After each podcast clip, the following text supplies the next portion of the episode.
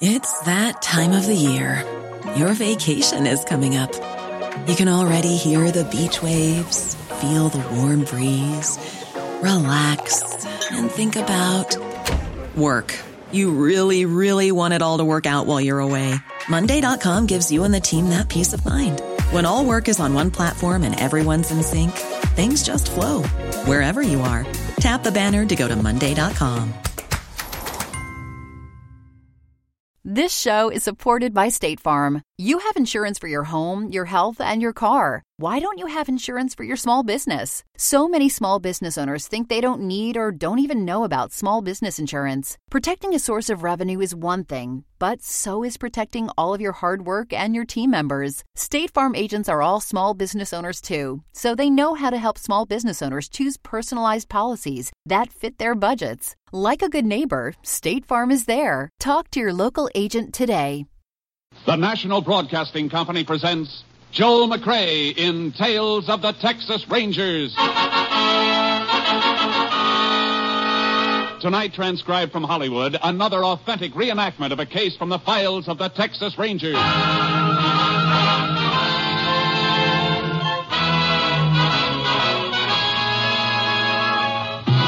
Tales of the Texas Rangers, starring Joel McRae as Ranger Jace Pearson. Texas, more than 260,000 square miles. And 50 men who make up the most famous and oldest law enforcement body in North America.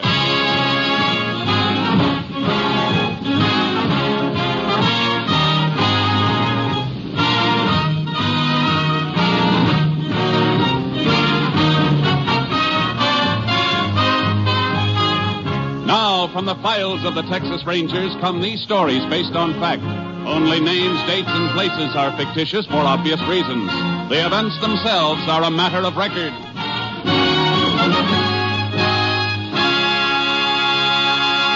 Case for tonight Logger's Larceny.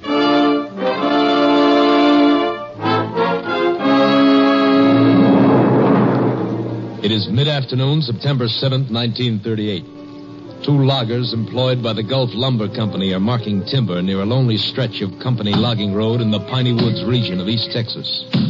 There, there. Cutting crew ought to be able to see that, Mark. Yeah. Well, looks like that's the last decent stick left in this stand of timber, too. Uh, plenty more trees in the woods. Come on, we'll cross the creek and start working that stand up on the other side of the road there. We're already marked an awful lot of trees today. I think my axe is heavier than yours. I could do with a breather. Yeah, catch it on the run then. Come on. You'll get used to that axe. I told you I'd make a logger out of you. This stick with me, kid, I'll put muscles like this on your arms. Hair on your chest, iron in your fists. Yeah, if I live through it. Bull, I'm about done in. Oh, man, that creek sure looks good. Yeah, don't let it fool you. Ain't fit to drink down here. Sawdust pile at the mill poisoned it. Well, what do we do, Wade? Sure, ain't deep enough to swim, is it? Or do you want to ride across piggyback? Hey, Bull, look. Huh? Over there on the other side. Up there against that old cut over stump. That's the car. Yeah, upside down, all smashed up. Well, come on. Somebody might be hurt.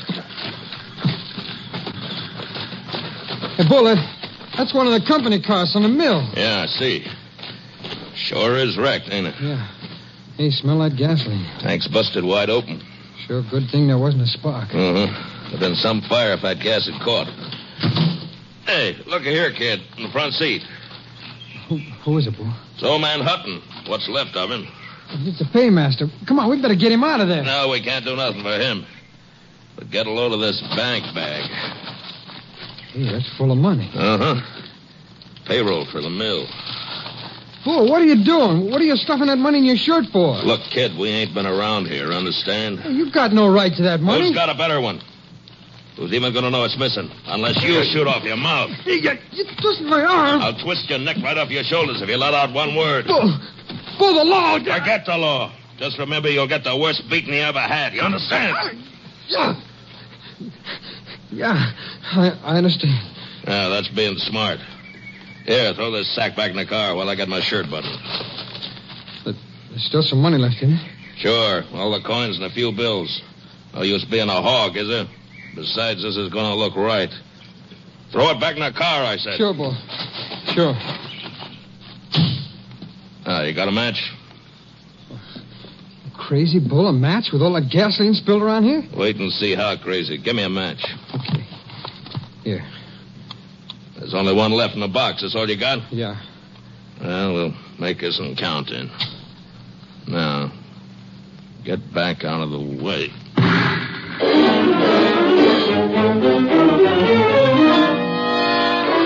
The frantic mill superintendent waited until evening to report the missing paymaster and money. Sheriff Stanton immediately contacted the Texas Rangers. An all points bulletin for the apprehension of the man was sent out, and Ranger Jace Pearson was assigned to the case. He arrived at the mill with the sheriff early the next morning. Here's the mill office, Jace. Might as well start there. The quicker we can get a line on Hutton, the better. Yeah. If he's making a run for it, he's already got a big lead on us.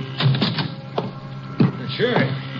I've been waiting for you. Uh, meet Ranger Pearson, Mr. Browning. Mr. Browning's the mill Howdy, superintendent. Mr. Browning. Yeah, pleased to meet you, Ranger. Anything new here? No, I, uh, I'm kind of inexperienced at this sort of thing.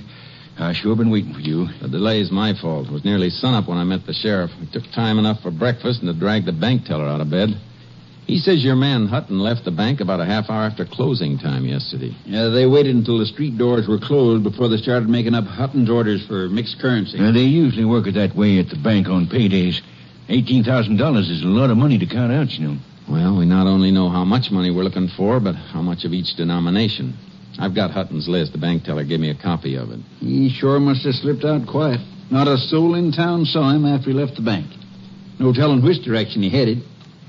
Uh, would you have a picture of him by any chance, Mr. Browning, to sort of amplify the description we've already sent out? Well, there may be one among his belongings in his shack. You know, Sheriff, I, I still can't believe Bob absconded with that money. $18,000 is a lot of temptation, Mr. Browning. I know it, but Bob Hutton's been with us for years. I'd have trusted him with every asset the company owns. I I just don't know what to think now. We won't rule out any possibility. Before we go through Hutton's things, I'd like to talk to any of your crew who might have been working near the road yesterday afternoon. Well, foreman Bull Evans and his helper were marking a stand of timber over by Pine Creek. They're down in the drying yard this morning. The rest of the crew's out in the woods. How do they feel about Hutton not showing up?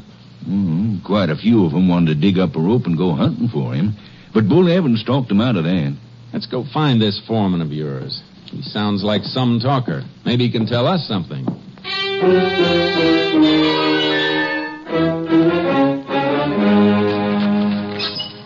Uh, put your shoulder to the dolly, kid.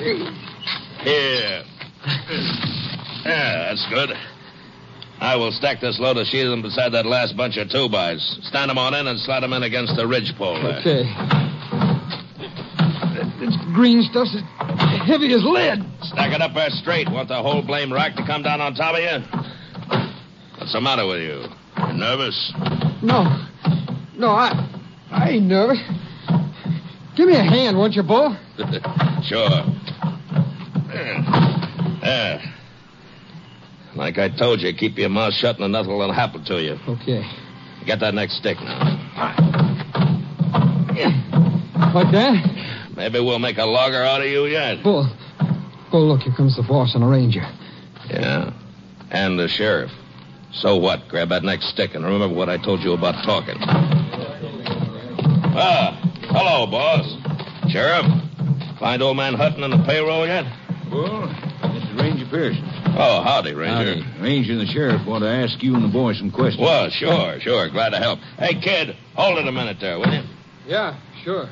I understand you were working somewhere near the road from town yesterday afternoon. No, we're working a standover on Pine Creek. Sometimes it was near the road, sometimes it wasn't. Did you see anything of Hutton or the company car he was driving? We didn't see any car, did we, kid? No. Did you hear a car going either way on the road? Yeah, we didn't hear nothing. We didn't see nothing. I'm afraid you're barking up a wrong tree, Ranger. How's that, Bull? Old man Hutton wasn't crazy. He'd seen a chance at a lot of money, and he took it. He never headed back this way from town. You'll pick him up someplace long gone from here. All right, Bull. That's all. Yeah, come on, kid. Let's get back to work. Now, wait a minute. I haven't talked to your helper yet. Well, Bull told you we didn't see nothing. I don't know nothing about that money. We're looking for a man right now, son. Not the money he was carrying. Are you as convinced as Bull here that he ran off with the company payroll? Well, I, Well, are you or aren't you? I don't know nothing about it, I tell you.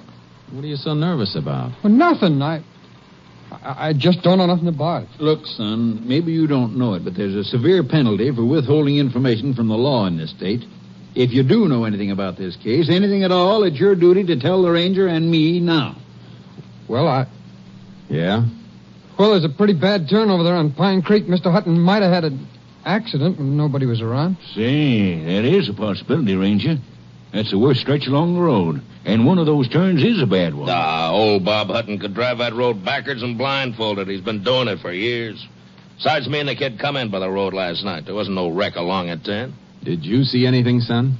No, no, there there wasn't nothing along the road when we went by. We came out that way this morning, Jace. Wasn't anything inside then either. Well, the area along the creek is an old cutover. Brush has come back thick in spots. The car down in there could be completely hidden from the road. Well, we're going to have to search every inch of the way out from town to eliminate accident as a possibility in this case anyway, Jace. This bad turn out by the creek sounds like as good a place as any to begin with. Yeah, let's get out there and take a look. Uh, you mind showing us that cutover, Mr. Browning? Well, not at all, Ranger. I'll get my car and you can follow me. Uh, Bull, if anything comes up here while I'm gone, you take care of it for me, will you? Oh, sure, boss, sure. I'll take care of everything. Hey, don't, don't you want me to go with you? No, thanks, son. You better stay here. Yeah, kid, you stay here. There's gonna be plenty to keep you busy.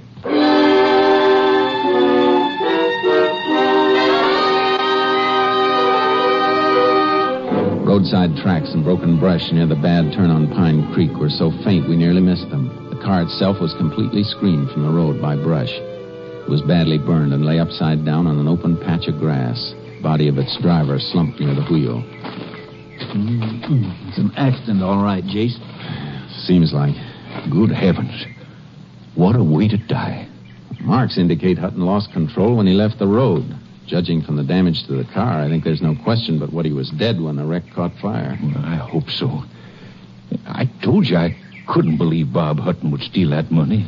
Looks like you were right, Mr. Browning. Here, look in this window.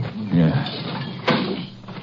What a mess. There's your money, what's left of it. There beside the springs of that burned seat cushion. Oh, yeah. I see some corn rolls with the wrappers burned off. And that fluff of ash on top of them is what's left of the paper money. It's hard to believe it would burn that much. And Mm, it was a mighty hot fire while it lasted. Even the body metal's warped all out of shape. Well, Jace, looks like it's back to town for us. I got to get an undertaker's wagon out here to pick up his body. You know, I'll have to kill that all points wanted bulletin on Hutton, too. Guess that'll about wind this up, huh? I'm not so sure, Sheriff. What do you mean? Well, This. This just doesn't feel quite right. What doesn't? Finding this car like this, we might have looked for a day before we found it down here in this brush. Don't you have more to go on than that, Ranger? Nope, nothing more. Just a hunch. Seems like working on hunches would be kind of dangerous in your business. It usually is for somebody. Come on, I, I want to get back to the mill. Well, what do you want to go back there for? You don't need a phone. You can use your car radio. Yeah, I know. But there's something funny about this, and I want to get it cleared up. Hey, Sheriff, look out. Huh? Watch where you're stepping. What is it? That matchbox. Oh. Hey, wait a minute. What's so important about a matchbox? This could be plenty important. Here, look where it's lying. I don't get you, Jace. All right, look up there, Sheriff. That's where Hutton's car turned over. It slid down from there on its roof. The matchbox is right in the track, and it hasn't been crushed. Hmm. Meaning it was dropped after the wreck. What? That's right, Sheriff. Let's see. Hmm, It's empty. The last match was used and the box thrown away. Well, used for what, Ranger? What's a matchbox got to do with Bob Hutton's death? Maybe nothing. But even when a car's as badly damaged as this one was, even when it's drenched with gasoline, it doesn't always catch fire. Let's go back a minute. Do you know what you're saying? I think so. You mean somebody could have deliberately set this car afire after the accident? If this was an accident. Oh, but look, Jace, the only possible reason for arson in a case like this would be to cover taking the money Hutton had with him, and it's still there. What's left of it, anyway. I know, Sheriff. There we are. Give me a hand, will you, Sheriff? Sure, Jace. What do you want to do? And see if we can't get what's left of that money out without disturbing the ash around it. I want to send it into the lab. What'll that get you? If any of it's missing, they may be able to tell us. We removed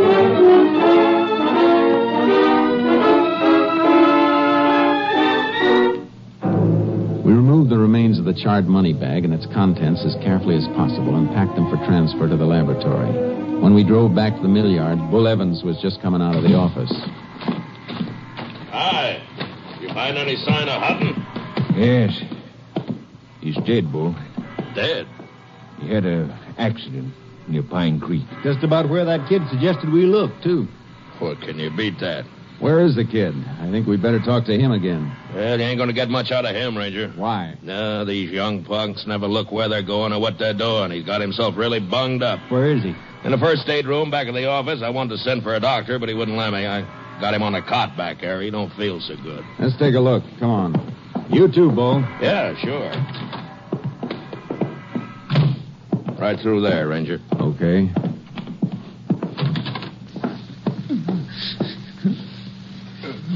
Easy, kid. Let's have a look at you. No. Leave me be. Why, his face is beat to a pulp.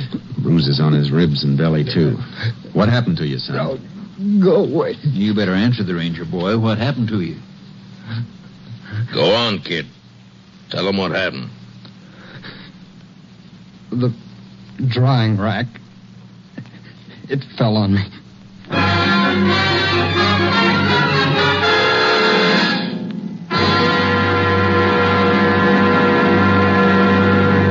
You are listening to Tales of the Texas Rangers, starring Joel McRae as Ranger Jace Pearson.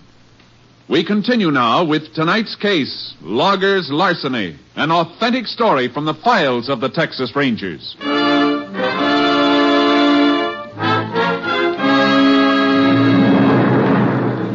The kid was in no condition for further questioning. When we were unable to persuade him to submit to medical treatment, the sheriff and I returned to town and had a talk with the justice of the peace. The next morning, the sheriff attended Hutton's inquest while I waited in his office for a call from our lab at Austin. It had just come through when the sheriff returned. Sorry to be so long, Jace. Oh, I was comfortable, sheriff. You got a nice office. Thanks. Inquest over? Yeah. Death by natural causes, I suppose. Yeah, failure of the heart. Doc says Hutton was dead when his car left the road, an out and out accident. Oh, look, Jace, it's like the JP told you last night. That matchbox don't mean anything. It could have blown in on those tracks. I guess this isn't my week for hunches, Sheriff. Now, the lab report came in, too. How did it add up? Coins in the bank sack tallied exactly with the withdrawal slip the teller gave us. Well, how about the bills, the paper money? And there were traces of them in the ash. The quantity was small and might indicate some paper money was missing, but it burned so completely the lab couldn't be sure. Yeah, looks like that's that. Yeah. Well, Sheriff, guess I better get started. So long, Jace, and thanks. See you again on another case. Yeah. Call us anytime you need us. You know, Sheriff, it still doesn't feel right. You know, Jace, it doesn't to me either. There's that matchbox. Sure, it could have blown in there, but that kid at the mill. Yeah? What about the kid? If he had a hunch Hutton's car was wrecked and where it might be, why didn't he tell his boss that as soon as he and Bull came in from the timber? Yeah, that's right. As it was, he didn't tell us till we dragged it out of him. That turn out there didn't have anything to do with Hutton's death. His heart quit. He could have gone over the edge anywhere along the road. Yeah, but Jace, he did go over at that turn. Sure he did. And that's why the kid couldn't have known the car was there unless he'd seen it. Then Bull Evans and the kid were lying. But why? That's what we're going to find out. That and why the drying rack fell on the kid. Kind of funny two accidents should happen so close together. Come on, Sheriff. Let's get out to that mill.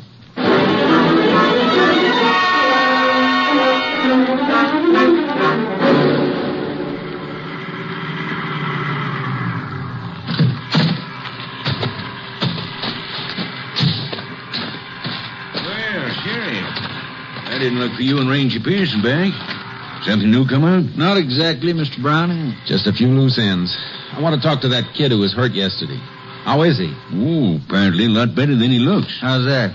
He was up for breakfast this morning. Insisted he was in shape to work. In shape to work. Hmm, that's what he claimed. That kid was in shape for a hospital. Oh, Bull banked him up. He'd been taking care of him. I guess he ought to know. They around the yard here? Well, Bull didn't figure the kid was quite up to yard work. They went out with a felon crew. Together? Sure. Uh, Bull said he'd watch after the kid. Oh, he did, huh? Where are they? Uh, up in the northeast quarter of Section 3 someplace, about four miles out. Come on, Sheriff. We better get out there. That kid was in no condition to work. Well, you, you can't make it in a car. We haven't got our access road to that section finished yet. You got any horses here? Yeah, the one I use for making my rounds of the crews is saddled up out back. Bring it around for the sheriff. I'll get my horse unloaded from the trailer. Right away, Ranger. Come on, sheriff. Get me the other side of that end gate, will you? Sure. You think that kid's in any danger, Chase? What do you think? I'm beginning to think so. So am I. Oh, back out, Parky. Steady, boy. Easy, easy, boy. here you are, Sheriff. Stirrups ought to be about right. Now, thanks, Mr. Browning. Now, you take that work road at the corner of the yard. You begin to hit some of the crew out at the end of it. They can tell you just where Bull and his helper is. Thanks. Let's go, sheriff. Come on, pick him up, boys.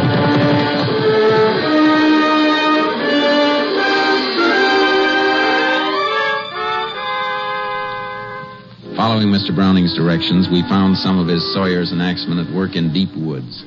They sent us on to others, knowing only that Bull Evans and the kid were working somewhere up ahead. Hold it, Sheriff. Oh, Ooh, ooh, Char. Ooh. Listen. Somebody working over there. Yeah, come on. Let's go, Charlie. Come on, boy. Is it Bull and the kid? No. Ooh, ooh, charcoal. Hey there. Hi. Uh, howdy, Sheriff. Ranger. What you doing out here? Looking for Bull Evans and his partner. Boys down the line said they were up this way. Yeah, they were a little while ago. Where'd they go? Blamed if I know. Them two are crazy. Crazy? What do you mean? Well, that bull was working over there. You can see the cut he was making. Uh-huh. Uh huh. The kid wasn't worth much, bunged up the way he was, so he was just fooling around, kind of grubbing out a little brush. Well, bull come over to bum a smoke off me, and when he turned around, the kid was gone. Gone. Yeah, slipped off in the brush. Bull hollered for him. When he didn't get no answer, Bull took right off after him, swearing fit to make old Paul Bunyan turn over in his grave. How long ago? Ooh, ten, maybe fifteen minutes ago. Come on, Sheriff. Hey, look, what is all this? Send you later, son. Come on, let's go.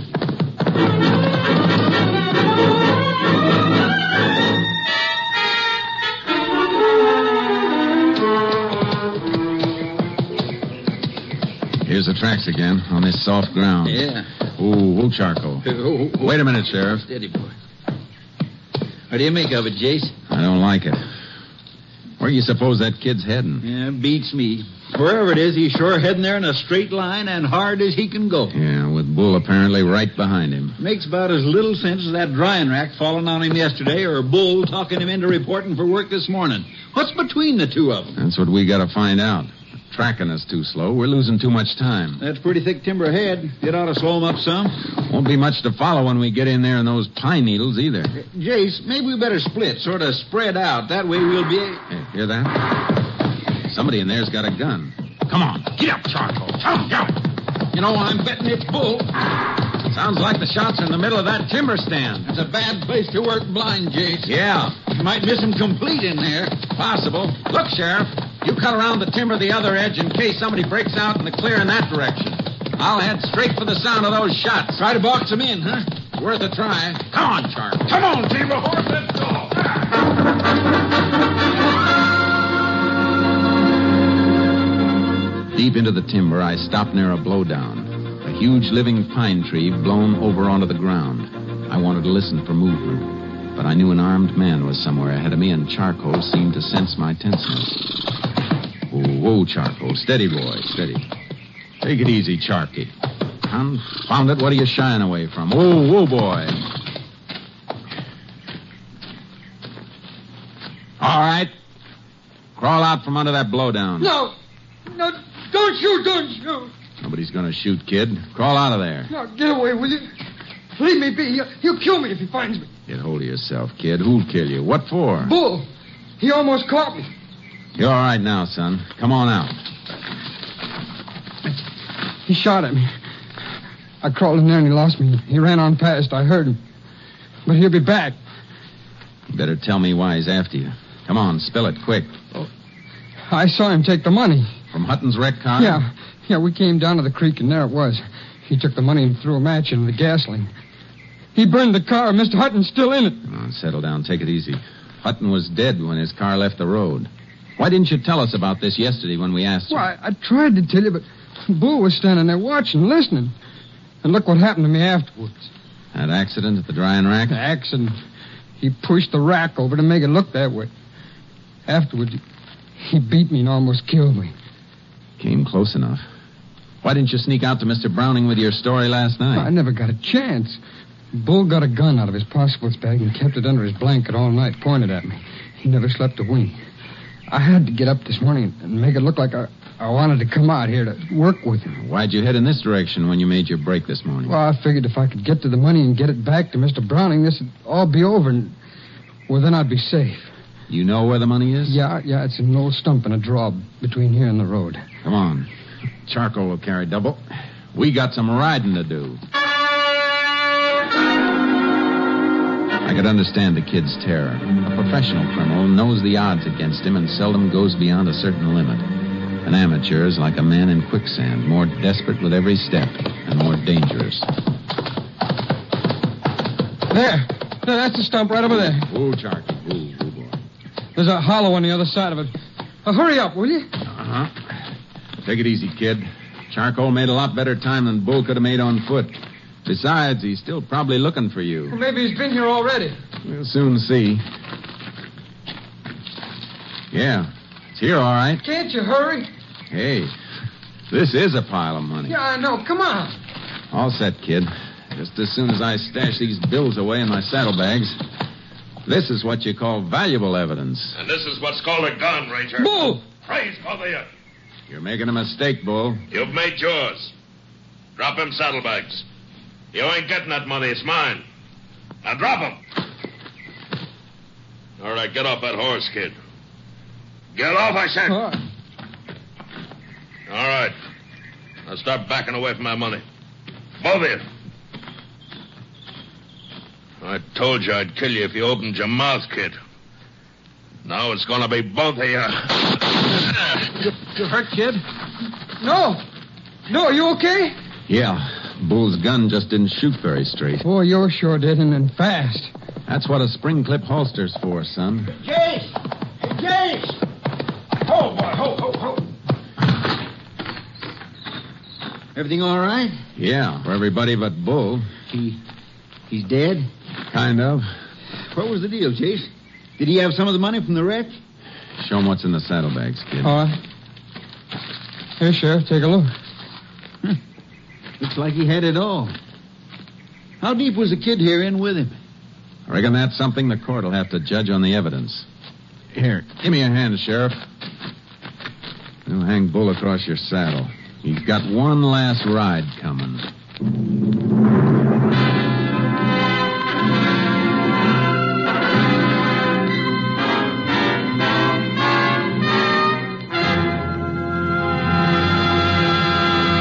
On November 12, 1938, the kid was arraigned before the county court and found innocent of willful complicity in the theft from the paymaster's wrecked car. He was returned to society with a deeper appreciation and understanding of the duties of a citizen in the face of crime.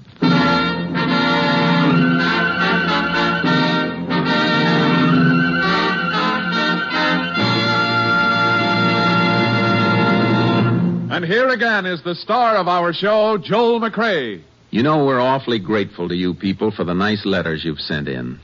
It makes you feel good to know that there's some folks who just want to let you know that they're all for you and that they like your show. I know it's kind of an effort to sit down and write a letter or postcard to a voice hundreds of miles away, and that's why it would be downright ungrateful if we didn't thank you for your trouble. It's really a compliment. There's a little story I ran across about a ranger I thought you'd like to hear before we say goodnight. I thought it was kind of funny. It seems that in the days when the Texas Rangers were charged with the enforcement of the prohibition laws, their reputation for apprehending offenders caused moonshiners to keep a sharp eye out for these famed officers.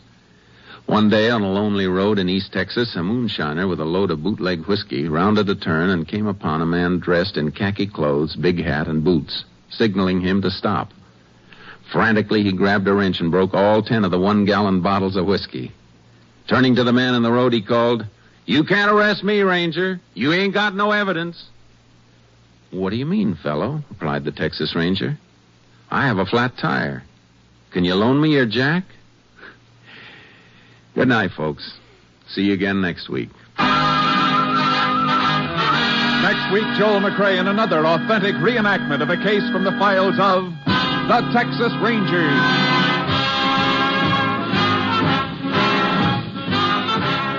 Joel McRae is currently seen starring in the Universal International Technicolor production Frenchie. Tonight's cast included Tony Barrett, Bill Conrad, Stacy Harris, Farley Bear, and Bill Johnstone. This story was transcribed and adapted by Tom W. Blackburn, and the program was produced and directed by Stacy Keach. Hal Gibney speaking.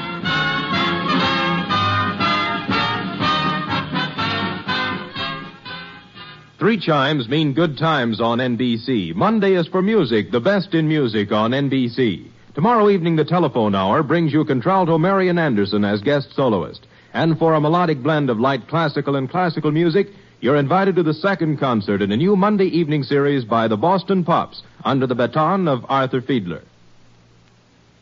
Now, Jack Parr with the $64 question for more good times on NBC.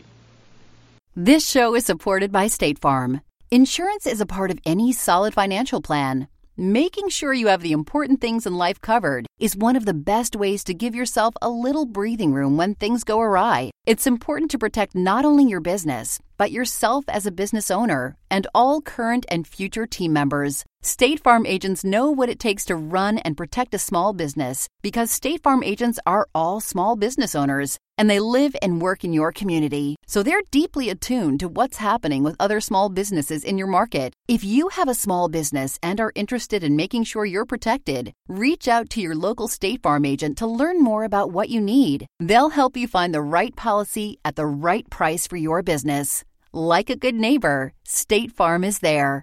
Talk to your local agent today. Hey, it's Kaylee Cuoco for Priceline. Ready to go to your happy place for a happy price? Well, why didn't you say so? Just download the Priceline app right now and save up to 60% on hotels. So, whether it's Cousin Kevin's Kazoo concert in Kansas City, go Kevin, or Becky's Bachelorette Bash in Bermuda, you never have to miss a trip ever again. So, download the Priceline app today. Your savings are waiting. Go to your happy place for a happy price. Go to your happy price, Priceline. The National Broadcasting Company presents Joel McRae in Tales of the Texas Rangers. Tonight, transcribed from Hollywood, another authentic reenactment of a case from the files of the Texas Rangers.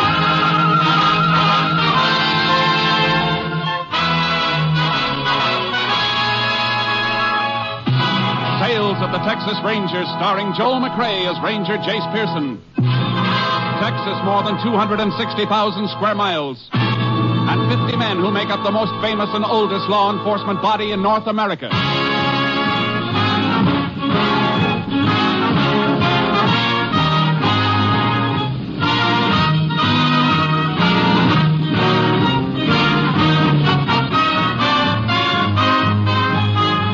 Now, from the files of the Texas Rangers come these stories based on fact. Only names, dates, and places are fictitious for obvious reasons. The events themselves are a matter of record.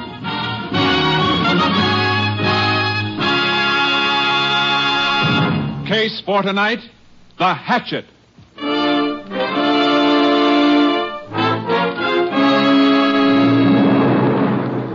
It is 8:30 a.m. Sunday, May 16th, 1941. The Halleck family of Rock Point, Texas is preparing to leave for church. You want any more toast, Jim? Nope. All I want's another cup of coffee. I'll get it myself. Why don't you sit down and eat? Well, I would if I could get that boy to the table. Robert? Robert! I'm coming, Ma. You've been saying that for half an hour. Your eggs are getting cold and we'll be late for church. All right, all right. And never mind that all right business. When your mother called you, you just come a running. Gee whiz, Pa, I gotta wash my face, don't I? I'll be right there. They'll see that you are, you'll go without your breakfast. Now, you come sit down, Hattie. No need of your stomach being empty. Just coffee will do for me. Seems like the older a boy gets, the harder it is to get him out of bed in the morning. What time did he get in last night? After 11. Him and Sadie Lewis went to the picture show. I told him I wanted him home at 10 o'clock nights. Jim, it was Saturday night. He goes to school all week. Well, school will soon be over. He'll be working with me in the store all summer. Maybe he won't feel much like staying out half the night when he's been on his feet all day. Look at the time. Robert! Here, Palm, here. Well, it's about time. I'll get your breakfast, but the eggs will be like rubber. I don't want anything to eat. I'm not hungry. Well, why didn't you say so before your ma wasted her time and the food? You gotta eat something. I'll have breakfast when we get back from church. Sure, that'll be fine. You can make more work for your ma that way. Gee, Pa, I just don't feel hungry now. Oh, leave him alone, Jim. I'll get him something later. I just put the dishes in to soak. You two want to get out of my way. Why don't you go next door and tell Mr. Driscoll we're about ready to leave? Uh, is he riding with us again? Yes, he's riding with us again, so stop sulking about it. Come on.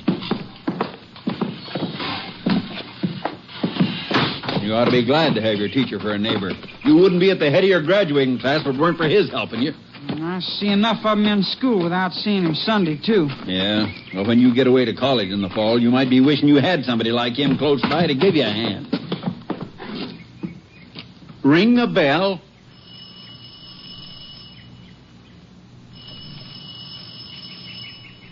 He don't answer.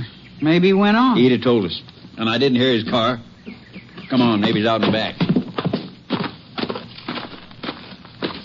Mr. Driscoll! Huh. That's funny. Run up the back steps and take a look in the kitchen window. Oh, why don't we just go without him? Will you do like I tell you? Okay.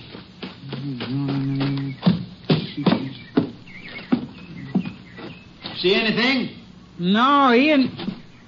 Pa! Pa! What is it, son? What's the matter? Look at him, lying there on the floor. Oh. Pa, what is it? What happened to him? Come away, son. Don't look any more. Come away. I gotta call the sheriff. It it looks like he's been murdered.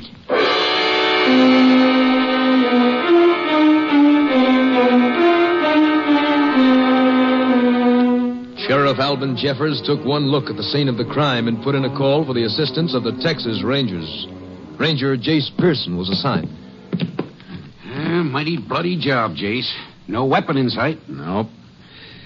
Judging by the marks, though, it was something with two edges, one blunt and one sharp.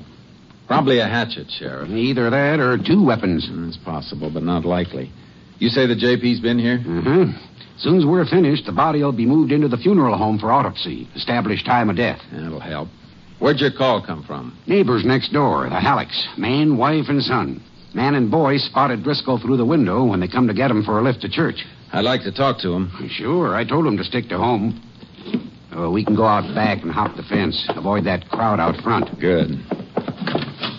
Yeah, front room looked like Driscoll went in big for books. Yeah, he was an English teacher at the high school. Alec boy Robert was in one of his classes, I think.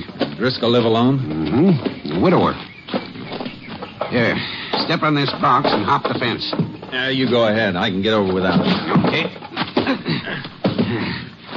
Well, Alec saw us coming. There he is at the back door. Uh, howdy, Sheriff. Ranger. Come on in. Thanks. Ranger Pearson, Jim Halleck. Howdy. Howdy. Oh, uh, my wife Hattie and my boy Robert. Howdy. Howdy, Ranger. Uh, you found Driscoll's body this morning? Me and Robert. Saw it through the window. What time? Oh, about quarter to nine. That's when we always leave for services. Oh, Jace, I ought to call my office. Have the funeral home come for the body now. All right, go ahead. Uh, mind if I use your phone, Halleck? Help yourself. I'll show you where it is, Sheriff. Oh, you'd better stay, Robert. You and your dad found the body. Would you mind, Mrs. Halleck? Not all. In here, Sheriff. Thank you. Either of you see Driscoll yesterday or last night? Mm, We both saw him outside last night, a little after six. I was coming home from the store. I sell groceries. Robert was outside waiting for me so as he could take the car. Mm, Big date, huh? Yeah. What was Driscoll doing? Digging a flower border on his lawn. You talked to him? Just called to him after Robert took the car and drove off. Asked if he planned on riding to church with us. No sense taking two cars when neighbors are going to the same place. I see. That all? That's all. You didn't hear anything during the evening or the night? Nope. Me and Hattie turned in a little after nine. How about you, Robert? What time did you get home? Um, What time did you get home? You can tell him I know you was late. Your mother heard you come in. a little after 11 Where were you? to a picture show with Sadie Lewis. What did you see? I, I don't remember the name of it. Bing Crosby's in it. Jase, you gonna be much longer? Oh, no, Sheriff. Why? I spoke to my office. One of my deputies got a report. Rancher named Finney chased somebody off his place with a shotgun last night.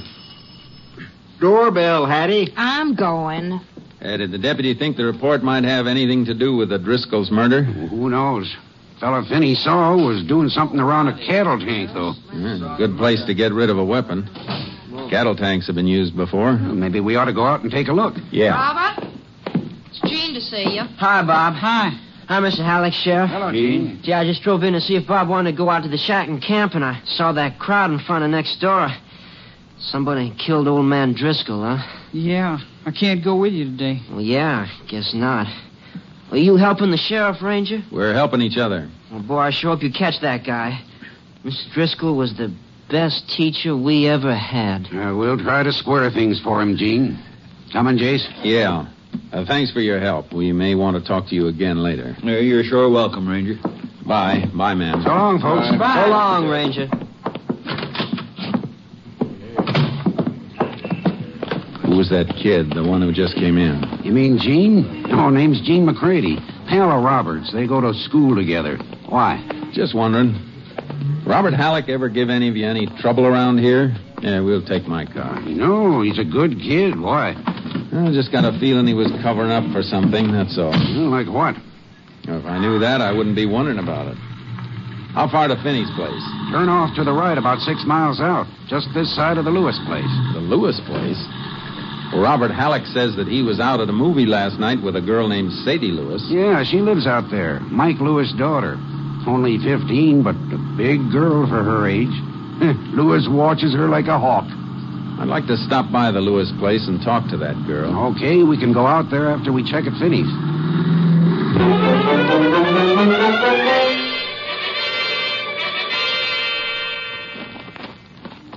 Well, right here's about where he was when I spotted him. I called, but he started to run. I threw a load of buckshot after him. You didn't see who it was. No, it didn't. It was too far off, about 300 feet back toward the house. What time was that, Penny? Oh, just before 11 o'clock last night. Wasn't that kind of late for you to be out here? Well, I'd been visiting. I was cutting across the ranch walking home. From where? Mike Lewis's place. We get together Saturday nights, play cards. Oh, no, no, not for money, just passing time. You always carry a shotgun when you're passing time? Well, matter of fact, I do. Bag a jackrabbit once in a while, going, coming between here and Mike's place. So I always tote a gun just in case. I see. I see better than you do, Jase. I've eaten out here. Mrs. Finney can do more things with a jackrabbit in a pot than most women can do with a chicken. Okay, I was just checking. Now about the fellow you saw. Oh, oh, yeah, yeah. Well, like I said, when he didn't answer my call, I fluffed him with a shot. Don't think I hit him, though. A little too far. Barely saw him as it was. Uh, Which way did he take off? Well, that way. Highway's about a mile across country there. You chase him? Yep, sure did. But I reckon he was a lot younger than me. Well, What makes you say that? Well, after two minutes of running, I was a puffing like an engine in a tunnel. He was pulling away with every jump. Is there anything around here he might have been trying to steal? No, not a thing. Unless he was trying to make off with a cow, and there'd be nothing to try on foot. Well, Sheriff, guess we'd better chuck our boots and hop in there. Hey, into Eh, my cattle tank. That's right, Finney. But what for? If we're lucky, the weapon that was used in the killing of the high school teacher, Driscoll.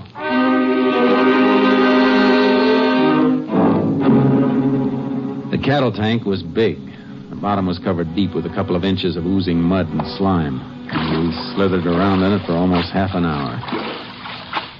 Pretty thick along the bottom, Jase. Yeah, it sure is. I was going to have it cleaned out next month. Looks like we're going to have to save you the trouble and the expense. We'll have to call a pumping crew, Sheriff. Yeah, looks that way. Hey, give me a hand up, Penny. All Oh, right, now, easy. thanks. Wait over here, Jase, and we'll boost you out. Okay, Sheriff. Now, we're sure gonna feel silly if we have this pumped out and there's nothing here. We'll feel sillier if we don't have it done and there is something here that turns up later. I think we ought to uh, What's the matter, Jase? feel something. Here, under my foot. Yeah, I felt it coming over this way, too. Some stones in the mud. No, this is metal. Wait, I'll get it. Hmm. What is it, Jase? Look for yourself, Sheriff. Just about what we're looking for a hatchet.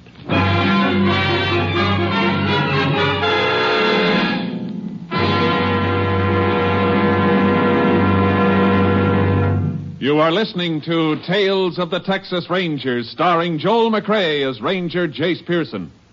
We continue now with tonight's case, The Hatchet, an authentic story from the files of the Texas Rangers.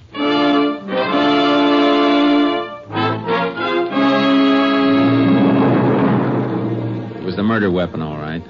The blood had been washed away from most of it, but there was skin tissue and hair that had stuck to the blood end, and Yeah, I reckon that's it, all right, Jace. But who threw it away on my place, and why? killer wanted to get rid of it in a place he thought nobody'd be liable to find it. Must have thought of this spot last night. That means he knew the place. He wouldn't cross the range on foot unless he did. You say he ran off that way? That's right. Like Sheriff said, highway's about a mile. He could have left a car there he was getting back to, or he might have cut off in another direction when you lost him. You have horses here, don't you, Finney? Why, sure, sure, but nothing like the one you're towing in that trailer behind your car. It's really a horse ranger. I think so, too. What I want is a mount for the sheriff here. Where do you figure on riding, Jace? Out on the range, see if we can pick up a trail. I'll unload charcoal and start ahead, and you walk back to the ranch house and get one of Finney's horses and catch up to me.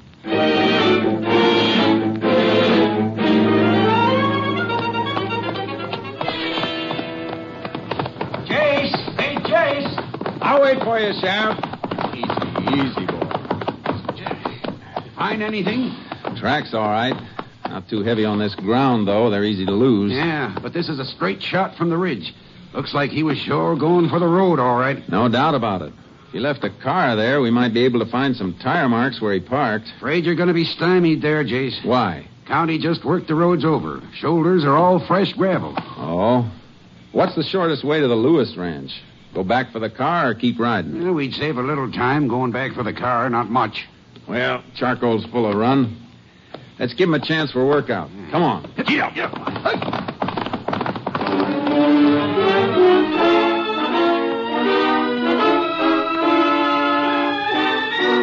The Lewis Ranch was big and well kept. but There was something dismal and brooding about it. When we got inside, I knew what it was. It was as though the place were reflecting the personality of the heavy browed man who owned it. So you want to see my daughter, huh? That's right. What about? Just want to ask her where she was last night? She was into the movie house with Robert Halleck. Yeah, Uh, we'd like a little more information than that, Mike. The ranger. I know everything my daughter does. I can tell you anything you want to know. That may be so, Mr. Lewis, but we still want to see her. That's an official request. I'll call her. Sadie! Come into the house. Into the parlor.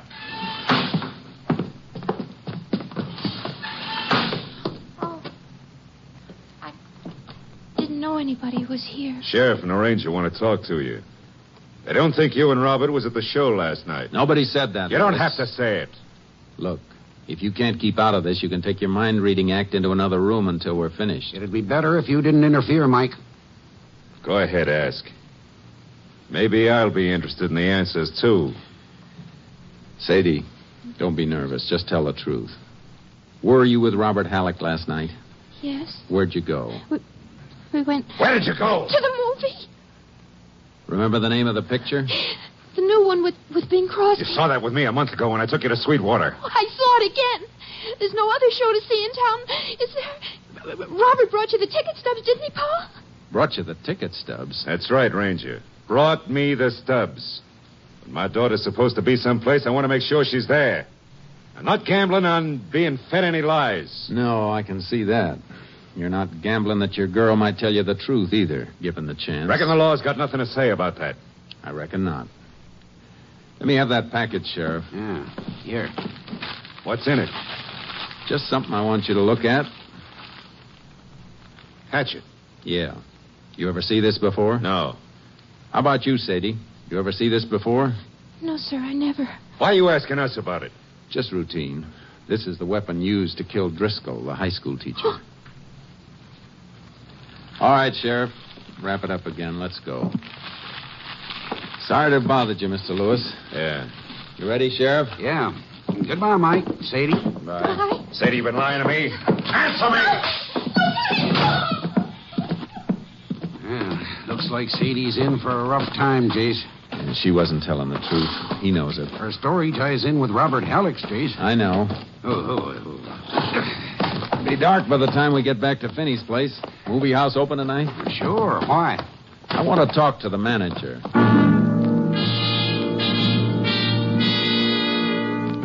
The theater was a small town showplace. The manager couldn't remember seeing Robert Halleck and Sadie Lewis. He referred us to the ticket taker. The ticket taker turned out to be Robert Halleck's pal, Gene McCready. Come on, Gene, talk up. Was Robert here for the show last night, or wasn't he? I, I, I don't know. He's your best friend, and you were on the door last night. If he came in, you saw him. Yeah, he was here. Did he stay for the whole show? No. No, he didn't stay for any of it. How do you know? Did you see him leave before it was over? Well, he, uh, he didn't even go in. He, he just stopped by to get a couple of ticket stubs from me. So that's it. Why didn't you tell us that right off? Because I, I promised Bob that if anybody asked, I'd say him and Sadie was here. Or why would anybody ask? Bob thought Sadie's father might. He's asked me before when they were supposed to be here. Well, I guess that's what we wanted, Jace. Yeah, it's part of it, not all of it. Gene, I want you to forget that I asked you anything. Understand? Yes, sir. Let's go, Sheriff. I guess we better pick up Robert Halleck and the Lewis girl, Jace. Not yet. All we know is they didn't see the show. That isn't enough. Don't see why not. This wasn't just a transient thing. Driscoll didn't have no enemies, unless it was one of his pupils hated him. We can narrow it down to one student, though. Not until we've checked on all of them. I'm going to sleep on this tonight. When school opens tomorrow, I'm going out there.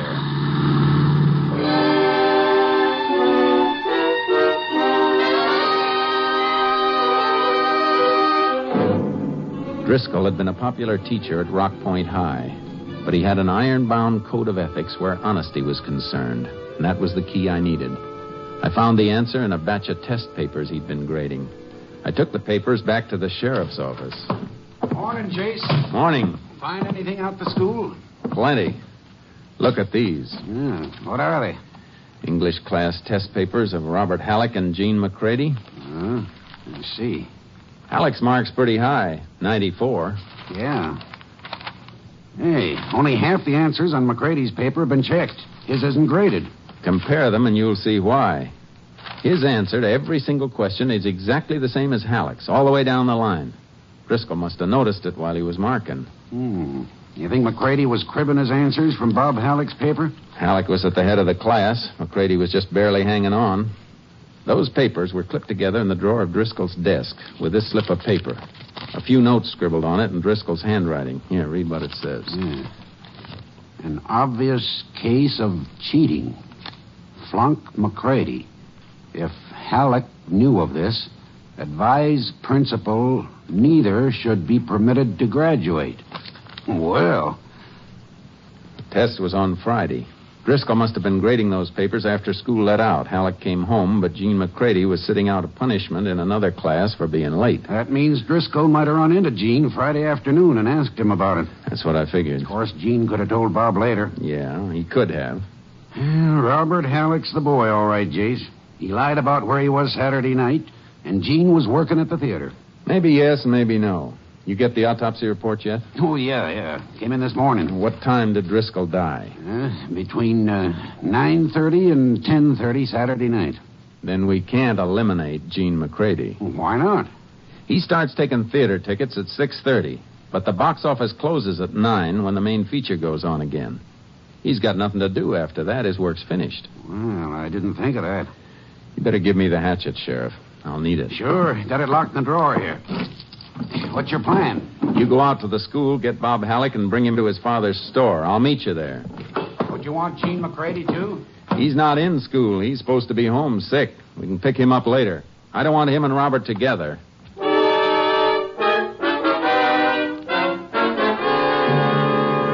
Ranger, you're crazy. Crazy, I tell you. Now, calm down, Mr. Halleck.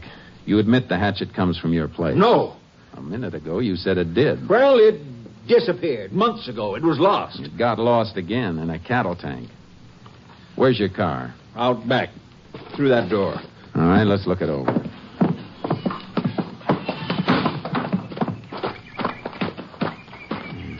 Your son was using this car Saturday night. Yes. Why? What are you looking for? Hatchet had to be carted away from Driscoll's, and there was blood on it. I'm looking for a stain. Well, you don't see any, do you? No, but I see a spot on the front seat that's cleaner than the rest. You smell that? It's been rubbed with gasoline. Ranger, you're wrong. You gotta be wrong. My kid wouldn't do a thing like that. He- Out here, Robert. Now, here we are, Chase. Pa, what's the matter? Why did they take me out of school? Son, son, whatever you done, me and your ma will stand by you. Now, tell him the truth. You were at the show Saturday. Tell him you were. How about it, Robert? Gene said you just dropped by to pick up ticket stubs.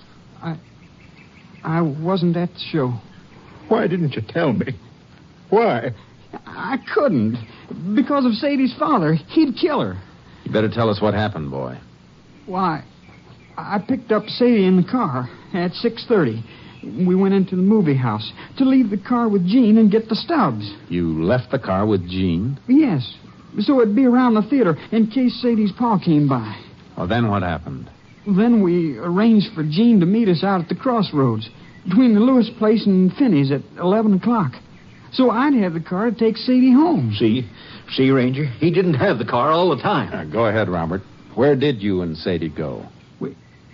We went for a ride with somebody who picked us up behind the theater. What do you mean by somebody?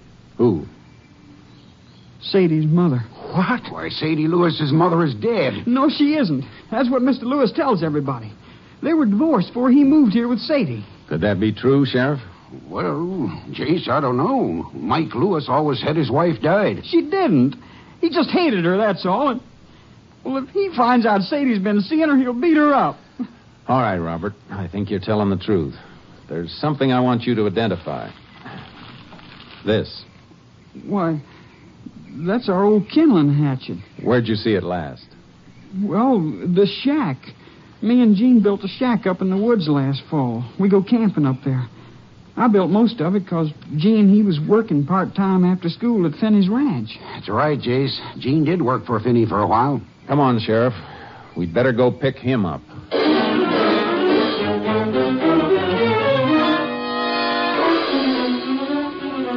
Gene McCready wasn't at his home, and he wasn't sick. We got the location of the shack he built with Robert Halleck, got horses, and rode into the woods to look for him. There's the shack, Jace, just through that clump of trees. Yeah. Come on, Sharky. Hey, the door's opening. It's Jean. Hurry, Gene. What are you doing up here? Just come up to take you into town, Gene. A few things we want to ask you about. Like what?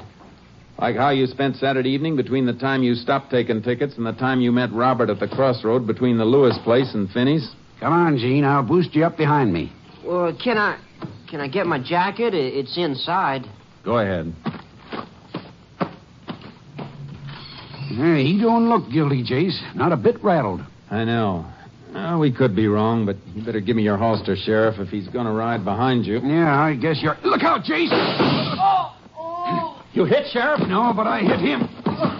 He had a rifle in there. Oh. Stepped out shooting just as you leaned over. you hit me. Yeah. yeah. Let's see. Oh, There's a flesh wound through the side. I didn't want to hurt him, but Mr. Driscoll wasn't going to let me graduate, the old fool. All right, shut up and hold still till I fix this wound. Will he be all right, Jace? Yeah. I'm sorry I had to do that, shooting a kid. Yeah, but his being a kid doesn't make you bulletproof. And it didn't stop him from killing Driscoll. There. All right, Sheriff. Let's rig a litter and carry him in.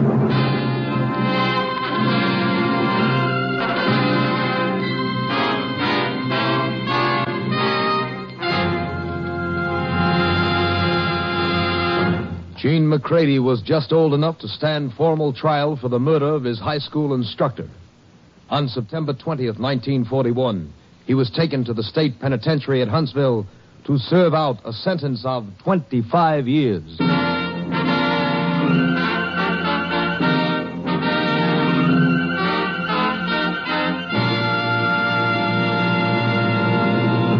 And here again is the star of our show, Joel McRae. There's a poem that was sent to me by Captain M.T. Lone Wolf Gonzalez, who's commander of Company B of the Texas Rangers. It's not only amusing, but seems to reflect the thoughts of many a police officer. I hope you'll enjoy hearing it. It's called Not Guilty. I guess I've seen a thousand men go in this jail and out, from tramps with month old whiskers to rich men with a gout. Not one of them was guilty of the crimes the law accused. Seems they were all just victims of some officer's abuse. From the time the keys are rattled till they're locked up in the cell, their voices, though they differ from a whisper to a yell, the song is always just the same that everyone will sing. I don't see why they put me here. I haven't done a thing. Makes no difference what they've done or how mean the crime has been. When they're locked behind those prison bars, they're always free from sin. Though the evidence be solid and their voice with guilt may ring, they'll stand right up and tell you, I haven't done a thing. Good night, folks. See you again next week. Good night. Next week, Joel McRae in another authentic reenactment of a case from the files of the Texas Rangers.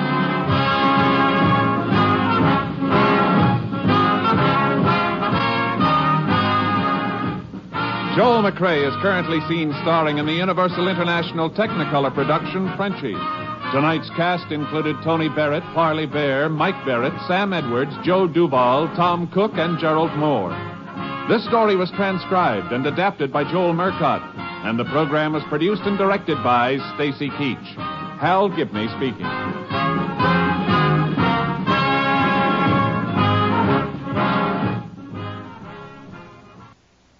Thanks to State Farm for supporting this show and helping our listeners protect their businesses and lives. Like a good neighbor, State Farm is there. Talk to your local agent today.